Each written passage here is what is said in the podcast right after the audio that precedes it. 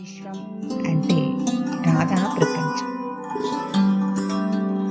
అంటే శ్రీకృష్ణుని హృదయం.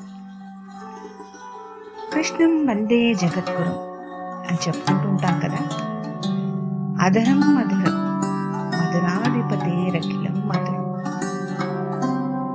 విశ్వమంతా మధురమయమైనటువంటి ప్రేమని చూపినటువంటి భగవంతుడైన శ్రీకృష్ణుని విశ్వం అంతా తానే అయి విద్యా ప్రపంచంలోన మనుషులు పడే తపన.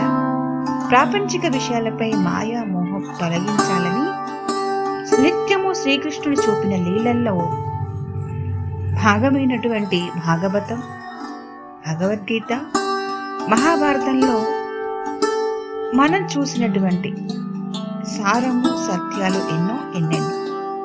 అయితే ప్రపంచంలో లీనమైన మాయను వీడి సత్యాన్ని ప్రేమని గ్రహించండి అని చెప్పిన శ్రీకృష్ణుని అమృతవాణి ద్వారా జీవిత నిర్మాణం ఎలా ఉండాలి?